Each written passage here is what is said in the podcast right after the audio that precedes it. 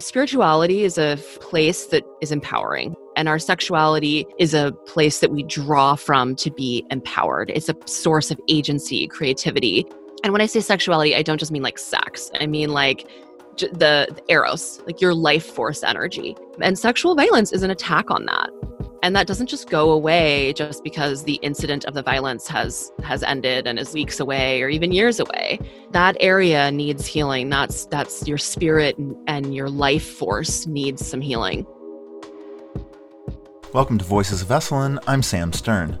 Today my guest is somatic psychotherapist and podcast creator laura mae northrup her remarkable show Inside Eyes focuses on the use of psychedelics and entheogens to heal from sexual trauma, drawing largely on personal stories from survivors of sexual violence and exploring the ways they have used these medicines to heal.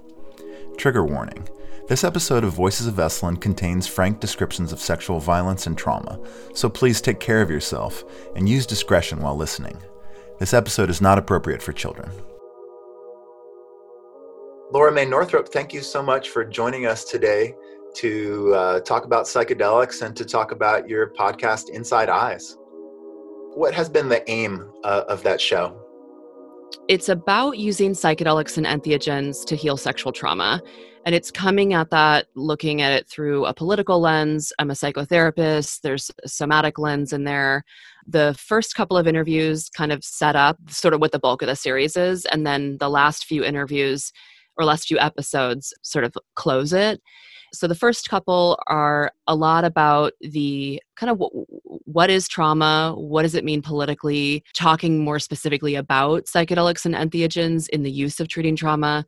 There's also an episode where I go into a lot of the issues that people are going to be facing if they want to do this work around uh, the fact that a lot of it's illegal. Then it goes into a set of interviews with people that are really in depth that have actually used a psychedelic or an entheogen or multiple psychedelics and entheogens to heal sexual trauma. And and we go into like all different aspects with with each of them about kind of what that was like and their preparatory period how they were integrating the experiences.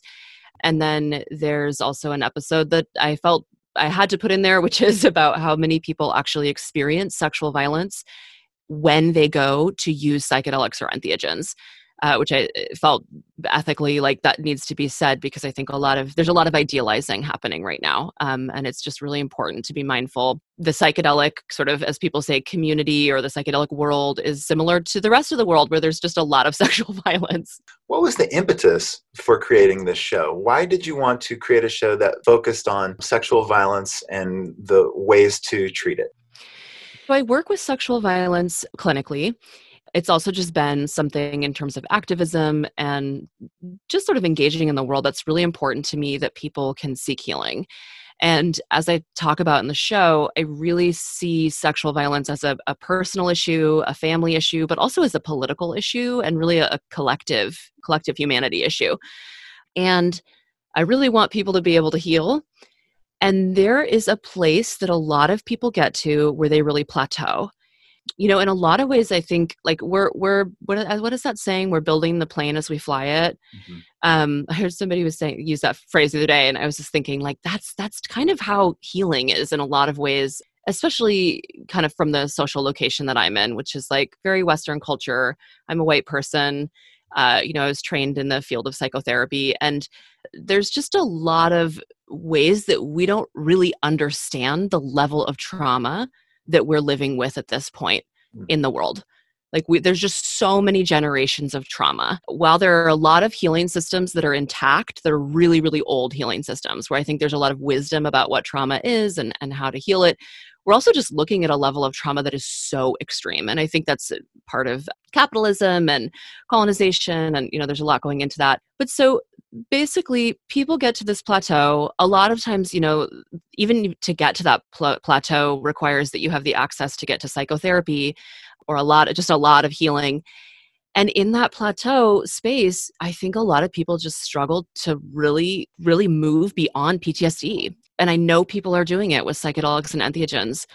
And so i made the series because i was just wanting people to be able to have more information about it and really have information that's really personal um, and it's not a research study where you're just reading like 67% of people came out of the study and didn't have PTS- PTSD anymore, but where you can actually hear like what was this person actually going through?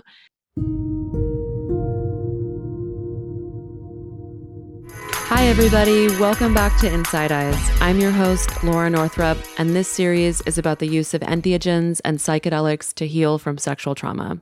In today's episode, I interview Shan. Shan is a tattoo artist in New York City and is going to talk about her experiences healing from childhood sexual abuse with ayahuasca.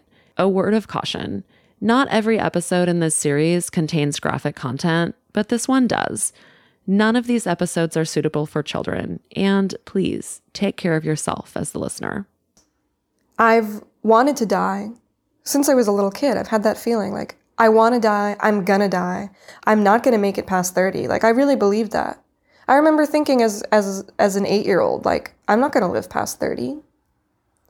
Um, I've never attempted suicide, but I think for me, the thing was always when I was driving. So, you know, in New York, New Jersey, we drive a lot, and I was always just dreaming of, of veering into the oncoming lane of traffic. Were you aware of the sexual abuse before the ayahuasca? I, I, I always knew there was something wrong. Um, I always knew that there was something wrong and that I was sexually abused. I had ascribed it to an experience that I had when I was seven, six or seven, with a girl who was four years older than me. And I thought for most of my life that that's why I was so messed up, was that experience. Um, and that experience was always troubling for me, even as a child. I knew that this wasn't right, but there was that, you know, m- my true trauma hiding underneath it. Protected by this sort of veil of idealization. I mean, I idealized my uncle, my abuser, um, because when I was a kid, he was the only one who paid any attention to me, really in that first ayahuasca journey, I'm imagining that you have done more than one journey. Mm-hmm. Yeah. Yeah. yeah. In that first journey, could you talk a little bit about what happened for you? It was tremendous. It was because prior to that point, I hadn't identified my uncle as my abuser. He died when I was 10, and um, that was incredibly hard for me. And everybody my whole life was like, you know, he loved you, you were so special to him. And, and, and I, I, I wasn't able, prior to that point, prior to trying ayahuasca, I wasn't able to identify him as the person who did those things because it was too painful. But that first experience with ayahuasca, I'll, I'll tell you what happened because I have such a clear memory of it. I mean, I felt I was the only one in the room who was completely still the whole night. I didn't purge. I didn't have any um, I was just completely still, like like a mummy. I was sitting with my arms crossed, laying on the ground with my arms crossed, and in that pose, I felt all my muscles like sort of contracting and pulsing, like I was working this thing out. And there was this sensation that I was laying on a bed of dead leaves, you know, in the jungle, and and a woman appeared above me, and I knew that she was a doctor. And the only thing I did do physically throughout the night was I kept turning my head back and opening my jaws really, really wide. And every time that would happen, I had the sensation that she was shoving her arm down into my throat, down into my stomach. And in my stomach, she would grab these leeches. They were like black, oily leeches, huge slugs, you know? And she would pull them out of my stomach and pull them out of my mouth. And every time that she would do that, I would relive a memory. Every slug was a memory. So I went and I relived every moment that was really horrific for me. And I would, me, the adult me, as a third party observer, would go back to that memory and see what happened to the child me. And at the end of every memory, she, the doctor, would, would crush the slug. And then I, the adult version of me, I, I had a gun. And I would go over to my child self that was suffering and I put one bullet in my head and kill myself in that moment and lay it to rest. And that happened for I think it was like 11 or 12 really pivotal moments that were incredibly painful for me. And at the end, after I had killed myself in all of those moments, I felt her gather up my dead body, you know, and she laid me in a pile of leaves and, and covered my body with leaves. And it was calming and comforting. It was this incredible sense of relief. And while that was happening, there was a part of me that was riding on this panther that was almost like it was like it was made of wind. It was flying around and, and it went back to him and it blew poison into his lungs. Him meaning your uncle. My uncle. That that was sort of the culmination of everything that had happened. That in that moment I completed the cycle where I, I, I went with this panther back and I blew that poison into his lungs. And he died. And I felt finally that it was complete, that that whole bubble of events was complete in that moment. And when I woke up in the morning, I felt alive again. I felt reborn. Like I, I can live now. I woke up grateful, um, tired, with that sort of post ceremony. Um, there's, I wouldn't call it a glow, um, but there's some sort of energy that stays with you and has with me for every ceremony that I've done um, for a couple of days, maybe a week after. Um, and then the real work started because it's like once the glow faded, it's like I was discharged from this psychic hospital and I had to then do the real work of unpacking everything that I'd seen. You know, and that involved, um, you know, this whole time I've been in therapy. Yeah. Um, and I've been with my my therapist for six, seven years now, and I, I, I trust my therapist, and that's been. I don't. I think if I didn't have that to fall back on, it would have been incredibly hard to integrate what I did see.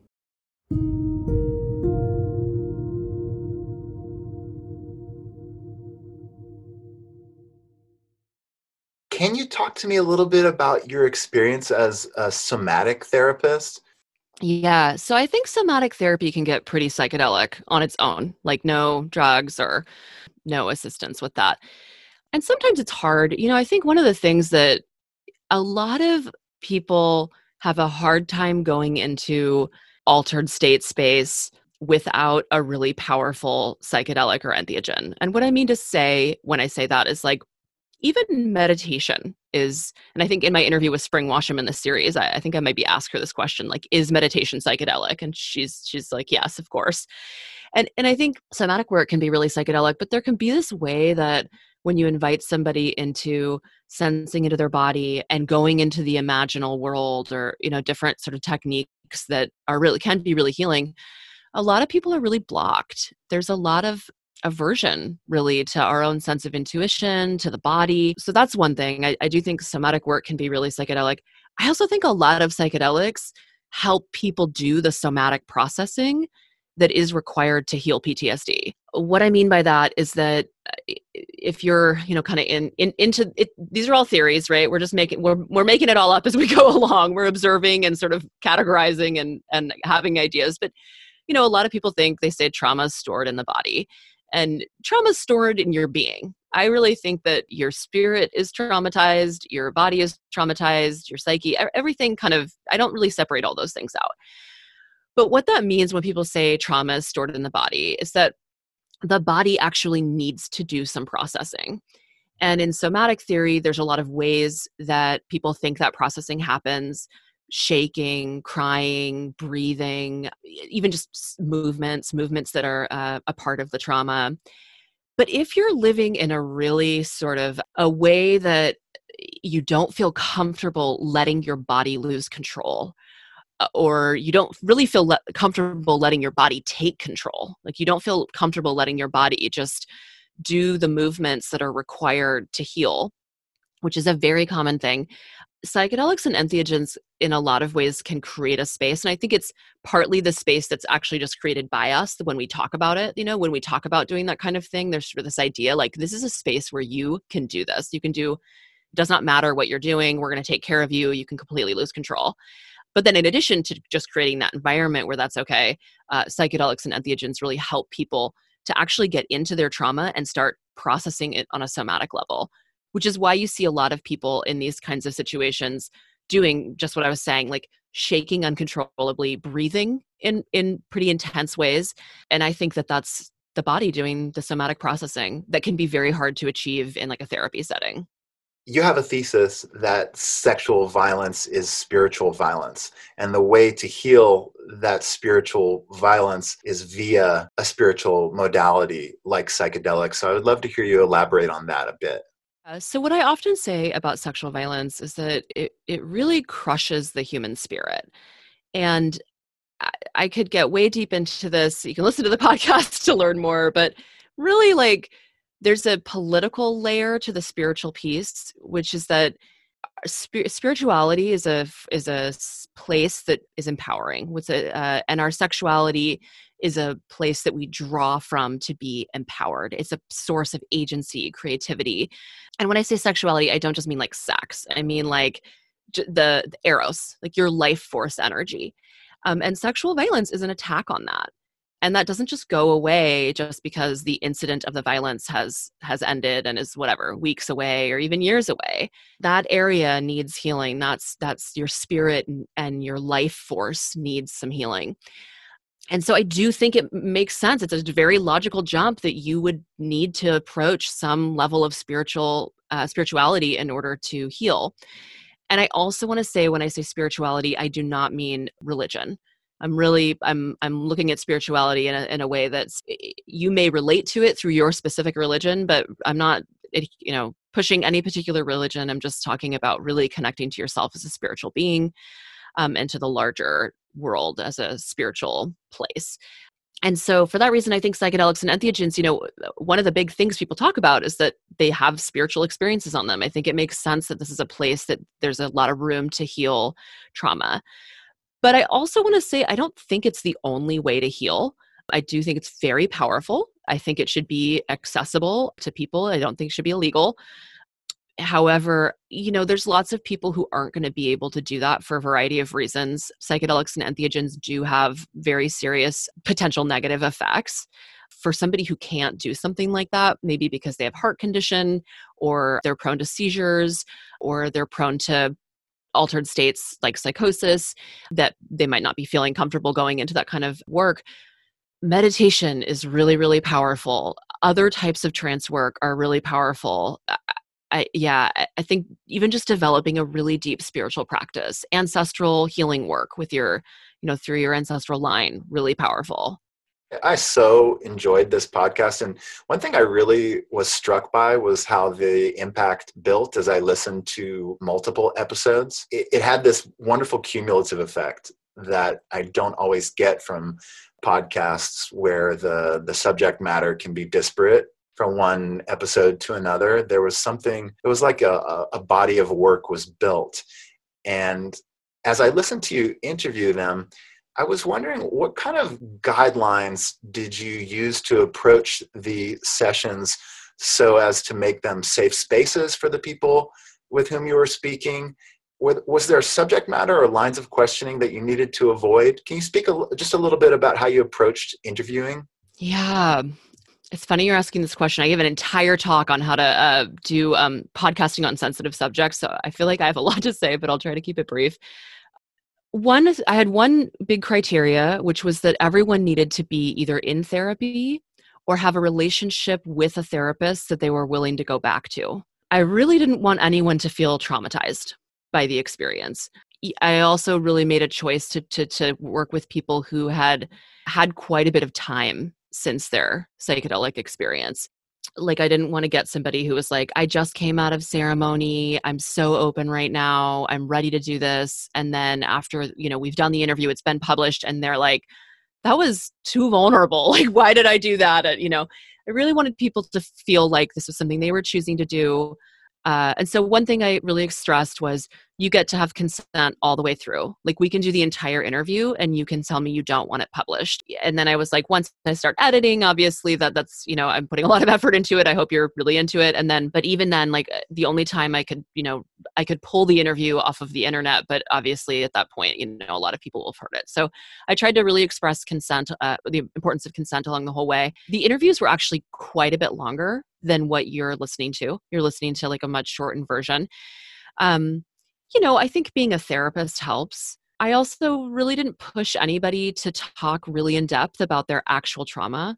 So if you wanted to come on the show and never talk about what happened to you, that's fine with me. Like we don't, you know, sexual violence isn't a form of entertainment. We don't need to, you know, kind of hear all the gruesome details and, you know, to be moved about it. And no, like you can just say you're a survivor of any kind of sexual violence you want and let's get into how you're doing the healing. I worked on it for an entire, almost entire year before it was released. I wasn't doing the episodes and then releasing them that week, which is the way a lot of people do their podcasts. And I did that so that I could really um, be very mindful about building it as a series and also so that I got a lot of time to really think about like, is this interview done in a way and edited in a way that I feel good about putting into the world? I had a number of people who listened to all the interviews before they were released. You know, it's just really personal information. And I also wanted to make a series that was reasonably listenable for people who are traumatized.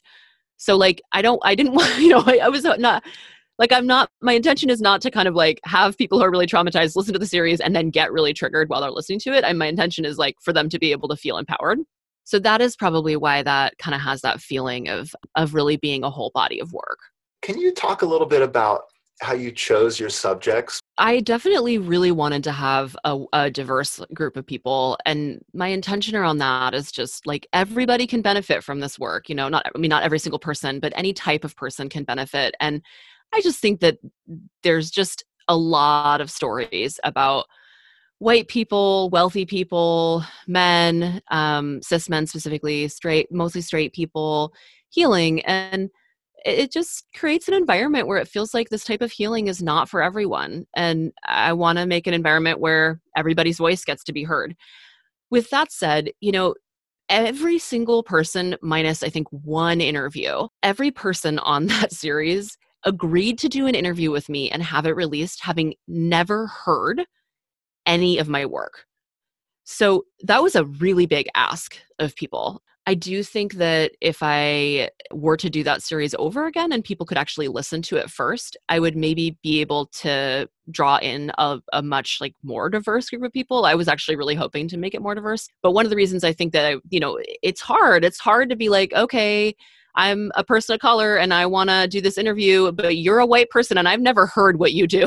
So, like, I don't know how you're going to, you know, treat my story. And, you know, I'm a queer person. So that was like, it, it wasn't so hard to get queer people into the series. Uh, and I also, I also really, I actually feel like when it comes to men talking about sexual violence, that is actually unusual and so definitely I, I, worked hard to make uh, it's to try to help men to feel comfortable being in the series because i think it's really important for men to talk about. But yeah it, it was an important thing for me. I would do it i would hope that i could make it even more diverse next time. Yeah just as a quick addendum could i ask you to elaborate uh, upon that that last point? Uh, what what more diversity do you think would have benefited the show? Oh i just think like in, in many arenas, more people of color. I would love to support more people of color to talk about sexual violence and to talk about their experiences with psychedelics and entheogens. I would love to support more trans people to be able to speak out, more non binary people to be able to speak out. And especially, I think when it comes to queerness, there's a lot of narrative around sort of uh, you might be gay or you might be trans because you were sexually assaulted so I think there can just be a lot of stigma there, and it, um, and a lot of like not wanting to speak out about it, and I just. yeah, I mean, really just across the board. And I also want to support white people to speak out. And I want to support, I mean, I, I just like, just more voices, more voices. One of your interviewees, I believe their name was Jamie, who is trans. And I got a lot out of that interview. One thing that they said was pointing out a lot of the trauma that they'd incurred through sexual violence, they'd been unable to process and then while using mdma they were able to to process trauma and and sort of pointing out these journeys are not necessarily all fun. They're they're a lot of work.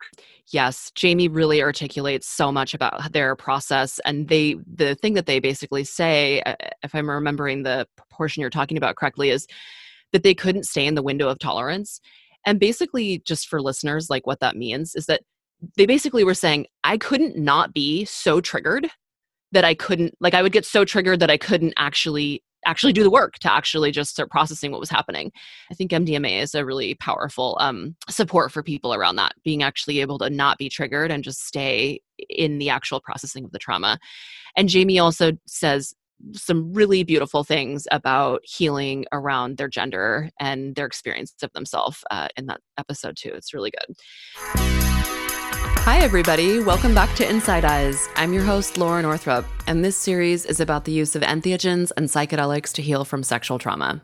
In today's episode, I interviewed Jamie about their use of MDMA and psilocybin to heal the lasting impacts of childhood sexual abuse. Jamie and I talked at length about the symptoms they experienced before and after their MDMA journeys For some reference, at the time of this interview, Jamie had done seven MDMA journeys, and two of those combined MDMA and psilocybin.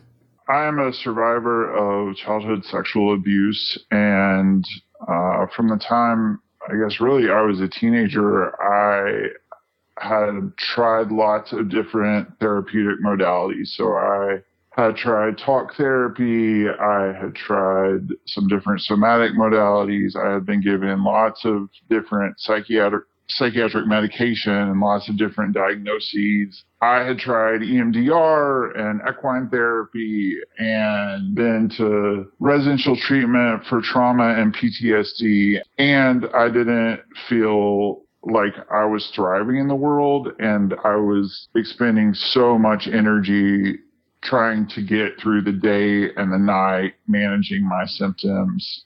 I also got to a point where I knew that I didn't want to kill myself and was very clear about that. And I knew I needed some help in being able to process the trauma that had happened to me and not just manage the symptoms that were resulting from the trauma. So I had some friends who had heard about and tried MDMA assisted psychotherapy. And I started reading about it and researching it and looking into options as to how I could do um, an MDMA assisted um, psychotherapy journey and spent really a couple of years getting to the point where I could do a journey and then um, was able to do my first journey. And part of that getting to the point that I could do a journey was spending a lot of time coming off of the psychiatric medication that had been prescribed to me to try to mitigate my symptoms. Jamie and I also talked about their first MDMA journey. And in this next clip, you'll hear more about it. But first, Jamie makes a reference to a term that is commonly used in current trauma theory and especially in somatic psychology theory. So that you can follow along with Jamie's story, here's a brief explanation of the term the window of tolerance. The window of tolerance refers to your nervous system. The idea is that when you're experiencing an overwhelming event, like a trauma, you can either become hypo aroused or hyper aroused. Hypo would be things like dissociating and falling asleep. It's a state of feeling numb and not having much energy in your body. Hyper is things like a fight, flight, freeze, or attach response. Basically, when you feel overwhelmed and your nervous system goes to a place of being super anxious and filled with energy, working towards getting you safe and away from danger. When you are in the window of tolerance, you can be present and you aren't in a hypo aroused or hyper aroused state. You can't process trauma when you're in a full blown trauma state, which you could describe as being out of the window of tolerance. So, ideally, one needs to be able to stay in the window of tolerance enough to process their trauma. This doesn't mean that you can't have any nervous system activation to process trauma. In fact, it can be helpful to have some activation. It just means that you cannot be in a full blown trauma state and also process trauma at the same time. Okay, now back to Jamie. So, like I had said, I had tried lots of different things and lots of different therapies. And I think for me, I, I could never really process the trauma because I, the trauma I experienced because I couldn't get to a place where I was sort of like in the window of tolerance enough to process it where I wouldn't dissociate or get so dysregulated that I could even do anything around it. So what happened for me and my first journey was for five hours, I was in the window of tolerance where I could process trauma. So I processed a lot of what I experienced as a kid. And I had a very clear moment in that first journey where I knew what happened to me as a kid was over. It was done. It was not going to happen again. My body knew it was over my spirit and my body knew that I had done a great job, that I had done everything I needed to do as a kid, and that I never was going to have to do that again with the person who perpetrated the trauma. Which is sort of the point, right? like that's what that's what PTSD is. Is that for me? That's what it was. Is that I didn't know that was over, so I was having flashbacks and nightmares constantly. I was having nightmares five, six times a week. So my first journey looked a lot like processing really horrible things, me having real clarity around knowing what a great job I did as a kid, and then also having these really almost like whimsical reparative images.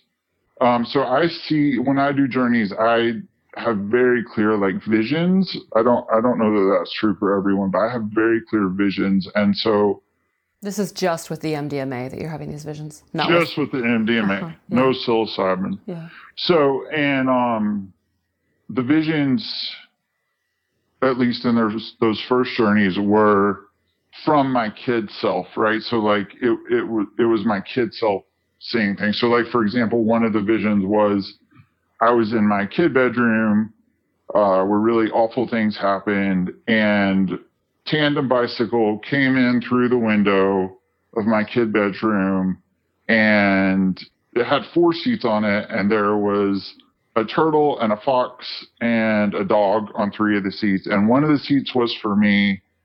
I got on the bicycle and pedaled with the animals out of the bedroom and like flew through the sky and into this like galaxy. Yes. And and that and that was and that's what I needed, right? Like yeah. I needed like my body knew I mean, what's amazing to me about these journeys is my body and my spirit know exactly what I need to heal, and I need these reparative, age appropriate visions of me getting the fuck out of the house, right?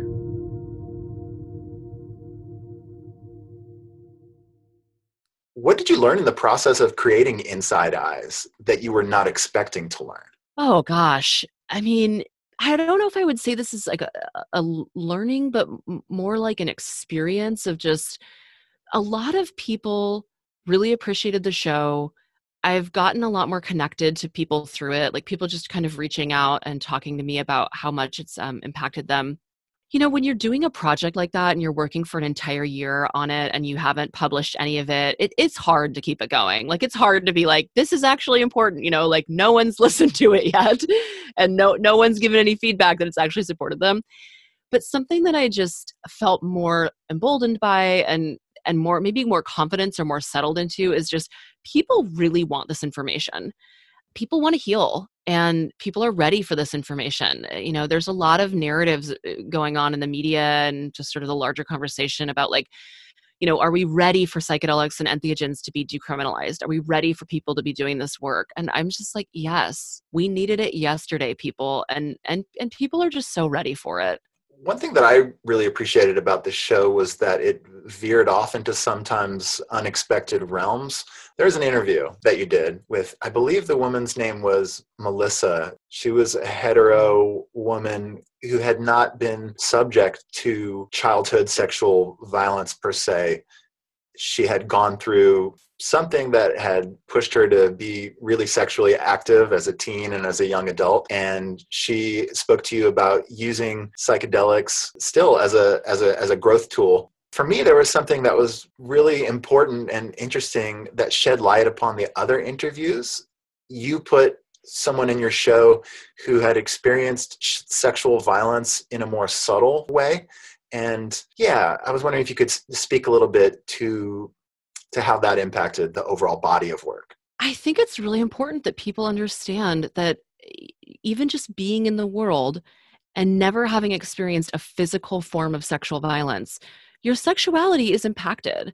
You know, when we talk about rape culture, which uh, I would just say is like a function of patriarchy but when we talk about and and also honestly christian supremacy too i think there's just a lot of attack on our sexualities and so a lot of people live lives where they've never been physically assaulted they've maybe never been overtly sexually harassed and they still have a lot of symptoms shame and disembodiment and fear around sexuality and i think melissa's interview is just so beautiful. She really articulates that this sort of complexity between having some kind of wounding around her sexuality that's that's not that's not she can't really pin it on a specific experience but it just makes her engage with her sexuality in a way that ends up really being harmful. And you know she even says in this series she she kind of basically says like a lot of these experiences like she she just has a really complex way of thinking about consent you know she's like i don't even know that anyone was like doing something so profoundly non consensual, but that uh, like she wasn't even in a place to consent. And then she talks really beautifully about the process of of coming into her body and sort of filling her inner world. And yeah i just i wanted to include that interview. I also included an interview at the end um, jamie's interview where she talks about how she doesn't actually know. She doesn't know if she was sexually abused uh, as a kid but she has all these symptoms that kind of make her wonder. And i just wanted to like include people where there's room to be in in this situation and thinking about yourself and thinking about your sexuality that is really expansive. Many people wonder about experiences. Many people have had experiences where it's confusing like yes i said yes to that situation but gosh it didn't feel right. And so just wanting to broaden the conversation and, and put voices into the series that, that do that in today's episode, I interview Melissa. So, most of these interviews are about people healing from incidences of physical sexual violence. But many forms of sexual trauma or wounding around sexuality aren't as clear cut and easy to label. And what I love about this interview is how Melissa explores that space where there isn't one particular incident or a series of assaults, but a more subtle, pervasive wound around love, self worth, and sexuality. But I feel like I almost have to say something, you know, briefly about my my upbringing, mm-hmm. my, my, childhood. I I quit school when I was um, when I was nine years old, and I plain refused to go back. So I, w- I was isolated for um, for many many years, almost completely isolated from my peers because of this long period of isolation, when I finally did sort of re enter society at the age of 17, when I re entered society, I, I had a lot of problems with, with boundaries, for instance. Uh, I didn't know how to interact with people at all. I wanted to be liked very much because I had been isolated for so long. I was so lonely, you know, so I wanted to be liked. I think, especially in relationships with men, this became a problem for me because I, I, I simply didn't see my own worth in a way, and I, I, I gave away way too much, also physically. This fear of rejection and this fear of saying no, it just grew and grew. I mean, it was actually like I, it was almost like the idea or the notion of love and also sex or sexuality is sort of merged into one thing.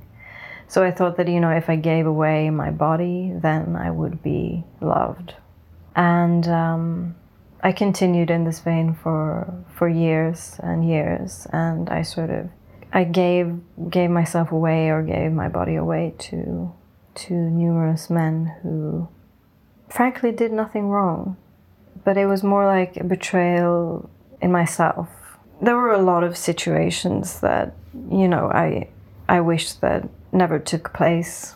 I'll be very frank about it. I mean, I probably slept with a hundred men who I didn't really desire because I just wanted them to stay with me, and I thought that that was the way to to get them to do that was mm-hmm. to sort of give them my, my, my body.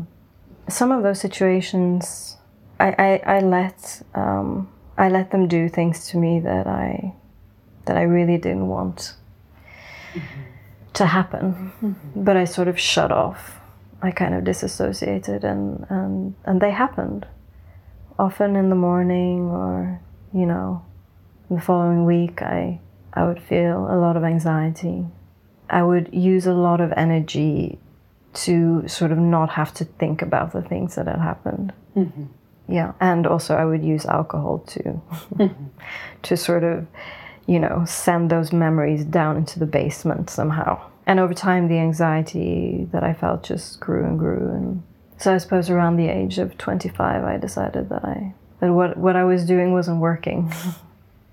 My strategy was not working, and uh, I had romanticized it all the way. I had to romanticize my life because it was so painful some of those relationships or maybe more specifically some isolated like incidents or episodes yeah i mean i, I would call it sexual trauma even though there was no force and i would no in no way consider it rape, but I I still did something that I deep inside really didn't want to do. It was a compulsion. And because I because I sort of split up like split off from myself during a lot of these incidents, you know, it felt in a way like it didn't really happen to me. But it did happen. And what I heard about MDMA was that it might make it easier to, to look at those particularly painful things. Can you say a little bit about what the actual experience was like taking the MDMA when you had set the intention to work on some of these mem- more kind of painful episodes and mm-hmm. memories? Mm-hmm. Yes. Um, perhaps I can I can tell you about um, about the first time that I that I took it, which was which was with my boyfriend. In those in those first times, uh, you know, the, the intention was more to heal, you know, relational difficulties and trauma and, and things that we were working on together and things that weren't working in the relationship and, and so on. The, the first thing I noticed was that my capacity for empathy just skyrocketed. Mm-hmm. And I thought that was very fascinating. But it was like when my boyfriend um, talked about his experiences or his emotions, I sort of listened in a new way, and I, I felt like I really could put myself in his shoes. And when I realized this, I sort of had this thought, like because I had in many ways been very hard on myself. You know, I'd been judging myself a lot because of the things that I'd done to myself. Uh, that was the way that I saw it, and I and I sort of wondered, well, could I turn this empathy towards myself? Mm. Maybe for the first time. Mm-hmm. And it was, I mean, it was a huge, it was big empathy. Mm-hmm. You know, I, I felt like it could stretch anywhere, like, you know, into all the corners of the room. And it was just, it was very expansive and it was it was intense but in this really like warm beautiful way and i felt like i had sort of tapped into something that was already there and it was kind of just being you know seduced kind of to the surface or something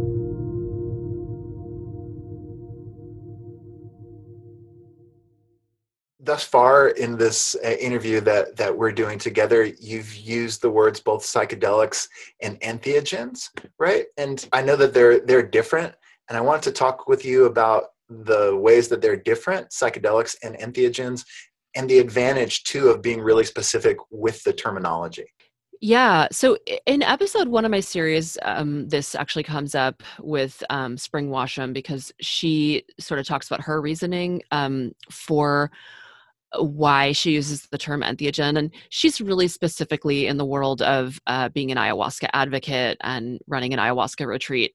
I think she's really specifically saying, you know, I wouldn't call ayahuasca an, a psychedelic.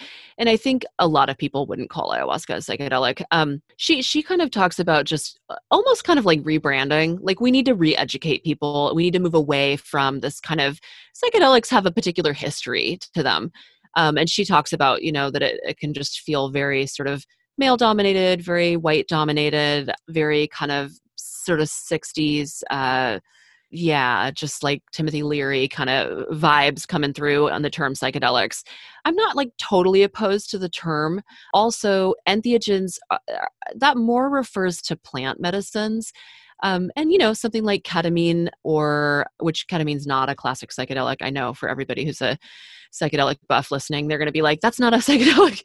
Um, but you know for something like lsd ketamine mdma you know i wouldn't call those entheogens. Um, and so I, I would love to have another term that you know, and people use terms like hallucinogens. Not everyone hallucinates. Like, I don't know that that term actually makes total sense. I sometimes talk about altered state medicine work uh, as kind of a more broad way of saying it. I think we're just putting the pieces together and we don't necessarily have terms that totally fit. But I definitely feel like the term entheogen fits for plant based medicines. It's more like the term psychedelics. I feel like eh, we could we could come up with some other ways to talk about it. So now that these uh, different substances have been brought up in this conversation. Could you speak a little bit about the various ones that were tried by the people who you've spoken to be they ketamine, MDMA, LSD, ayahuasca. Ayahuasca came up several times, psilocybin. The way that I understand MDMA is as this kind of like life preserver. It's something that people are able to take and allow them to deal with what can be really difficult memories or difficult feelings and feel kind of safe and supported. Talk to me a little bit about the the various uh, entheogens, psychedelics, and substances and whatnot, and, and how people were able to use them advantageously. Yeah, this is something I feel like it would be great for there to be more information about how people are using each of these differently when it comes to trauma because a lot of what's happening is that there's you know anecdotal information there's studies there's sort of this like there's just sort of like a swarm of information out there on the internet and it can be kind of confusing like if you're a person who's interested in doing this work like what would be the best thing for me I think you can't really talk about these different medicines without also talking about issues around access that are related to each of them. So, for example, you might think one medicine is the medicine for you, but it's illegal, really expensive to use, you know, pretty inaccessible. So you might end up going with something that's more accessible, basically. Yeah, and they all do such different things. They're all so different you know, with a lot of the plant medicines, people really view those medicines as having their own distinct spirit consciousness. Um, and so in the series, you can even hear people kind of talking about iboga and uh, mushrooms and ayahuasca as as really like you're engaging with a spirit. People talk less about MDMA and ketamine and LSD from that lens. I'm very curious about these conversations. Like, do those things have sort of spiritual property that you can connect with, or do they have a spirit consciousness? It's so complex. I don't know that I can, like, in a succinct way, describe all the ways that they're really different. But I do think one thing that's nice about that series is that you can hear somebody, you know, really talk about what actually happened on their LSD experience and why it helped them and really hear that you know around different experiences one thing i will say is that i do get the sense that again with the somatic pieces a lot of the entheogens really drop people into their bodies it can be it can be hard to not get dropped in. A lot of entheogens are just sort of sort of demanding that you're in your body immediately. I think that that can certainly be the case with MDMA and ketamine and um, LSD, but I also think there can be sometimes room to sort of escape it, depending. I want to ask you a little bit about the reactions that you got from listeners around this show. Have people reached out to you, particularly people who have been traumatized by by sexual violence? Have they have people reached out to you with um, with interest uh, around trying psychedelics and entheogens? Have have people reached out with gratitude towards uh, just the focus and the time being spent upon this subject matter? Most definitely, yeah. Uh, people have reached out about all kinds of things. I will say I don't refer people to anything illegal um, or provide provide drug dealer contacts. Definitely, people reach out to me with you know all all kinds of questions. But yeah, also many people have reached out, and people both who have actually already done this work and listened to the series and that still was really supportive to them and then also people who are just really interested in trying it lots of gratitude for sure and it feels so good to i mean you might know this as a podcaster but just you know you're kind of just like in this pretty isolated zone so it feels really good to get to con- connect with people and just hear how the series is affecting them yeah certainly a lot of people have um, have really expressed uh, a lot of thanks and appreciation can you talk to me a little bit about the reaction that you've received from within the psychedelic community? Has there been gratitude there? Have have you ruffled any feathers by by your point of view or uh, choice of subject matter? Yeah, I don't think I'm particularly ruffling feathers. I mean, I think that eh, once you get all up in the psychedelic sort of community or psychedelic world, there's so many different sets or like sort of sub sub arenas that people connect in and a lot of people kind of just stick to their arena you know all the researchers are talking to each other all the people who are really invested in ayahuasca are all kind of talking to each other uh, you know there's whole separate conferences and separate um, sort of platforms that people kind of will do a lot of their hanging out in and then there's people who who really go in between all of it. And so I would say for the most part, there's been a, a positive reception. And I've also connected with, yeah, with a lot of other um, peers or professionals. Yeah, and appreciation. And I think people really appreciate the really personal story aspect of it. You know, like I said, I think there's a lot of access to research that just tells you the number of people who did it and how it went. Mm-hmm. But for people who aren't actually there in the trials giving the experience or there in the trials having the experience, to a large degree, we don't actually hear in depth stories of people healing from their trauma eh, and using psychedelics and entheogens are there like-minded professionals who are dealing with this same subject matter how to heal sexual violence via psychedelics and entheogens? Because to me this is such i don't know when i heard about your podcast i was immediately attracted to the idea of listening it to it because it feels like such a prevalent problem within our society. And here is this potential potential solution for it. I, I hear about study upon study that deals with depression uh, for instance, which is, of course, incredibly useful. And, and it's amazing the the johns hopkins study the the numbers that they're they're getting back from that absolutely.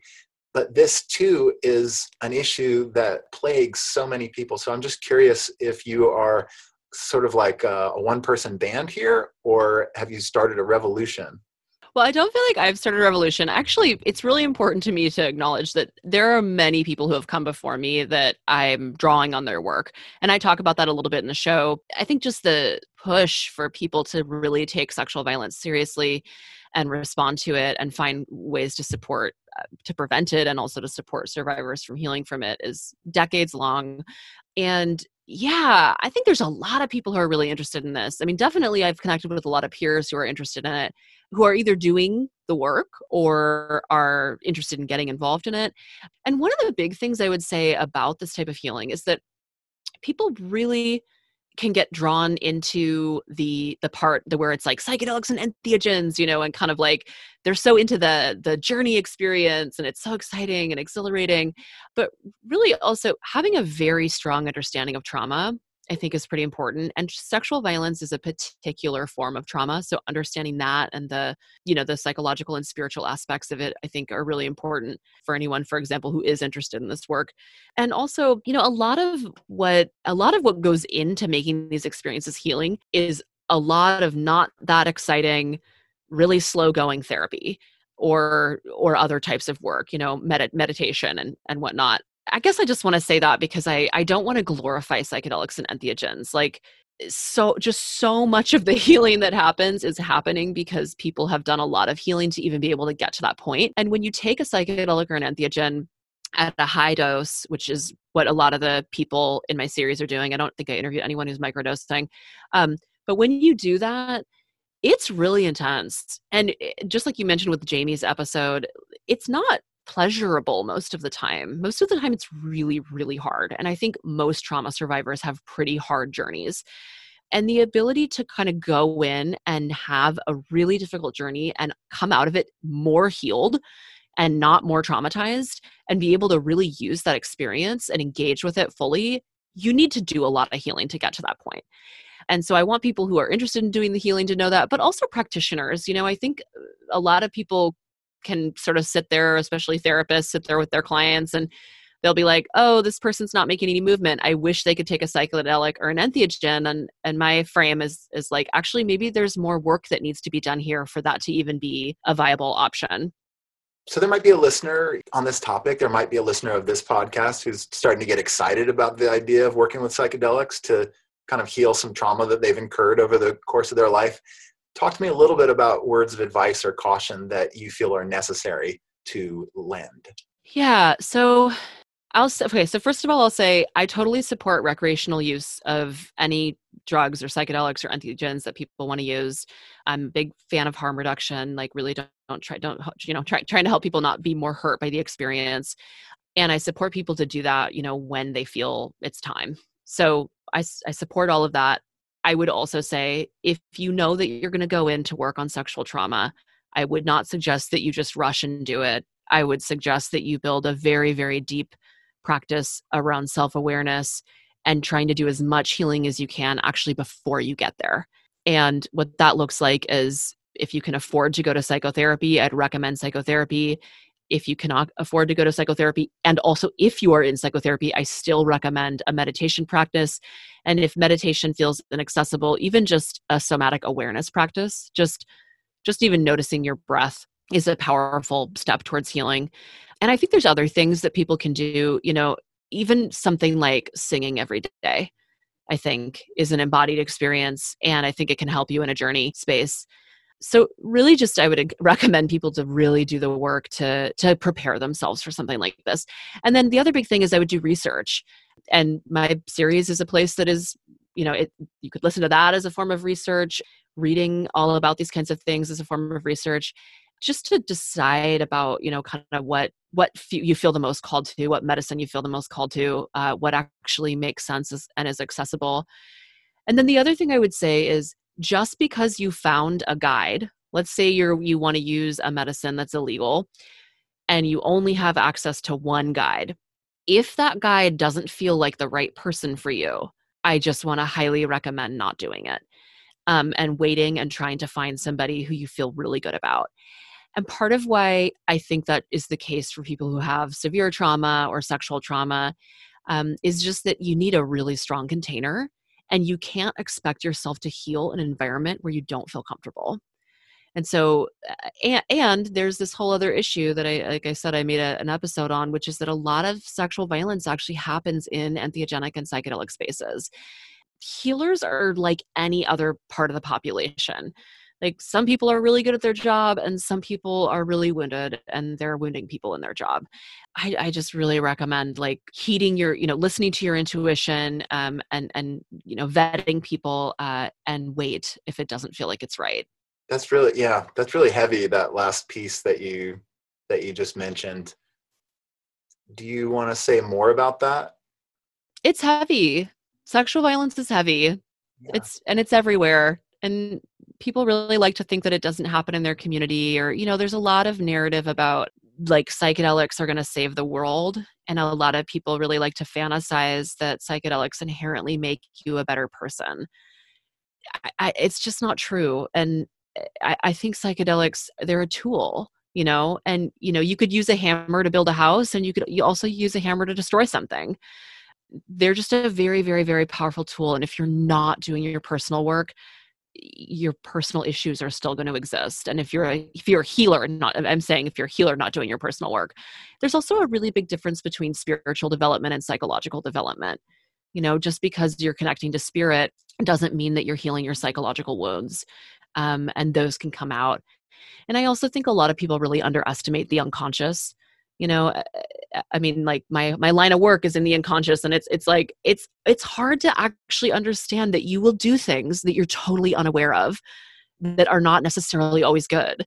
A lot of these experiences where people do something that's harmful in therapy or in a psychedelic therapy or any kind of guided uh you know altered state work uh, most of the time people don't the the healing practitioner that's violated doesn't think they've done anything wrong you know most of these experiences people really think that they've done something consensual or that they haven't done anything at all and there, there's a and there's a wide swath you know there's a, a, lot of room between being in integrity and doing something as severe as assaulting someone.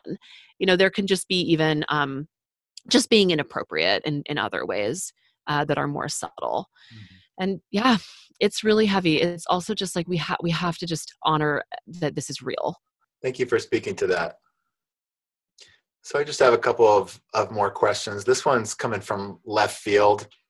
You could choose to answer it or say that's insane, but so this QAnon thing has has come up a lot. Yeah. it's, it's not funny. I shouldn't be laughing. This QAnon thing has come up and there's it's basically a vast conspiracy where part of it hinges upon this idea that there are mass pedophilia rings that are being run by this globalist cabal and I have this pet theory that a lot of the people who are sort of believing that, like amongst the people that I run with, we're constantly saying, I can't believe that people believe this garbage.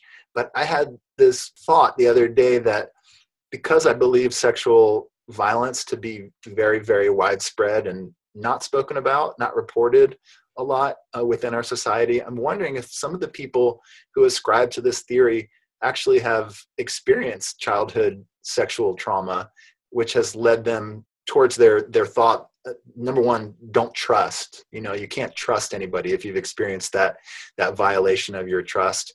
And just just the idea that it could be widespread widespread enough that there could be a, a, a global conspiracy around it. Yeah so um I can't remember who said this, but somebody pointed me to this little clip on Instagram the other day where somebody was talking about the QAnon conspiracy theories and basically outlining how they're very anti Semitic and this narrative that there's a satanic sex ring that is run by really powerful people with lots of money is actually uh, it never stopped. This is actually this, this, Have you ever heard of the term blood libel? It's a it's a um, there's this sort of there's basically the the uh, the OG conspiracy theory. there's a conspiracy theory from I want to say this is the 1200s. Forgive me, people. I have a terrible memory with dates, but um, the this idea that like Jews are um, killing children for their blood, committing, and even with the witch trials, like committing horrible sexual acts with Satan, which the witch trials weren't specifically targeting Jews, but there's a there's a big like uh, crossover with targeting Jews, targeting women, um, targeting poor people, uh, and sort of accusing people of violent sexual acts, uh, satanic ritual, heresy, really heresy. And this person was just saying, like, look, this is just a continued conspiracy theory that's been growing since that time. And I thought that was really interesting. I'd love to hear what other people think about it. But so, in terms of the narrative of um, these people who are adhering to this, you know, it's possible that some of it is because they're aware of sexual violence and they're triggered and they're jumping onto this sort of really, um, I think, uh, yeah, harmful bandwagon. I also think that that trajectory of sort of accusing somebody of something that's that's pretty terrible uh, like that that doesn't have a lot of foundation to me that kind of points to projection. And so you know the, the this narrative for example with witch trials or blood libel with jews it's it's a narrative where christians who are committing horrible acts of torture horrible abuses of power are claiming that the people who they're abusing are actually committing those horrible acts of power. And that's a projection. And with the QAnon conspiracies, I do wonder about that. Like, you know, a lot of the people who are in the QAnon world who are saying that there's all this sexual violence happening, um, I don't see them responding to actual sexual violence that is happening. I don't see them caring very much about women's rights. I don't see them confronting rape culture in fact, I think a lot of them are supporting, um, you know, a candidate for president and are sort of at this point when this airs, it's probably going to be former president who actively, you know, said in his uh, many times that he's basically assaulted women. He doesn't care and he doesn't think that it's an assault. So I'm like, to me it seems less like these people are just really triggered and more like they're actually projecting onto people the, the, the, disowned parts of themselves that they don't want to engage with. Okay well thank you for following me down that rabbit hole a little bit. Um, kind of just in the in the interest of of putting a bow on this conversation i want to hear a little bit about the ways that creating this series affected you in like what you want to do next? What do you want to focus on? And what are your thoughts around the future of psychedelic psychotherapy? What, would you like to see? Well in terms of the future of psychedelic psychotherapy i just want to see it being accessible. I want to see people being able to you know if you if that's something that would help you i do not want you to have any barriers to accessing it. That's what i like want to see full on and if you and if you want to do that with a guide too like not just like okay i'm gonna get my friends to do this kind of you know because i'm desperate but like if you want to do it with a guide and you want to do it in a safe space I, I want you to be able to have that um and in terms of how the series impacted me um, I will say it was very hard to make. You know, it's really emotional to kind of listen over and over again. And, uh, you know, I was doing it a lot on the weekends. Um, uh, and I'm a psychotherapist during the week, so it, it was definitely really heavy. Um, I probably uh, won't make another part. I plan to do a season two. I probably won't make it exactly the same. I'm currently writing a book that as has sort of postponed season two, also coronavirus postponed season two. And the book I'm writing is uh, not not it's seemingly not about these things. It's actually just a lot about supporting healing practitioners to really step into the path and sustain themselves and do that from an emotionally and spiritually grounded place. And part of that, the impetus for that book is that I really want there to be more healing practitioners who feel, you know, resourced enough to support all this healing that I obviously want the world to receive. After I finish the book, I'm hoping to do season two. I, I hesitate to say exactly what season two is going to be about because I think it's, you know, it could change, but I'll just say something I'm very interested in is what I call outsourcing warriorship.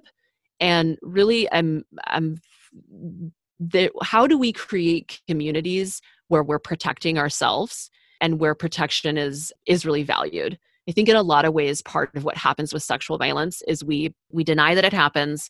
And then we also sort of think about it like that's not something i have to i should have to deal with. Like i don't you know if that happens to somebody who i know i'm not responsible to support them or kind of help them or to stop it from happening. And um, there's just so many examples uh, in stories i've heard where somebody could have done something and no one did anything. And that might mean that the violence then happened. It might mean that the violence went on for longer than it needed to uh, not that it needed to ever happen but so I'm really interested in this idea of outsourcing warriorship, which I really think relates to the way that we engage with police and the military.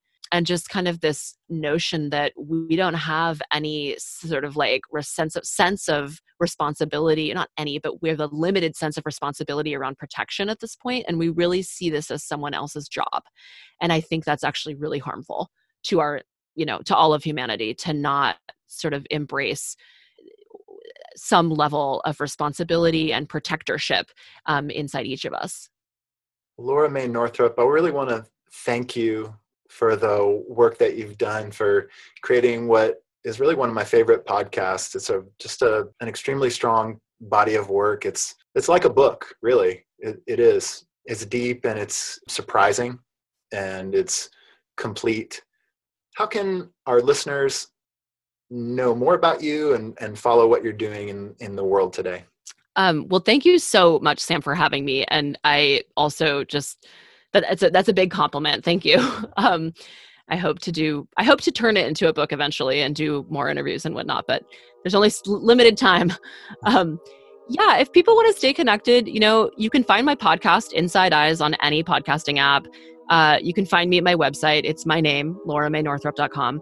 And then in terms of social media, I'm on all the things, minus TikTok. I'm not on TikTok, but really the, the one I post the most on is um, Instagram. And that my handle on that is at Laura Mae Northrup. So it's a good place to find me if you want to stay up to date. And I do do a variety of, uh, like I teach and give talks and things. So there are other opportunities to connect and learn with me. Thank you so much for joining us today.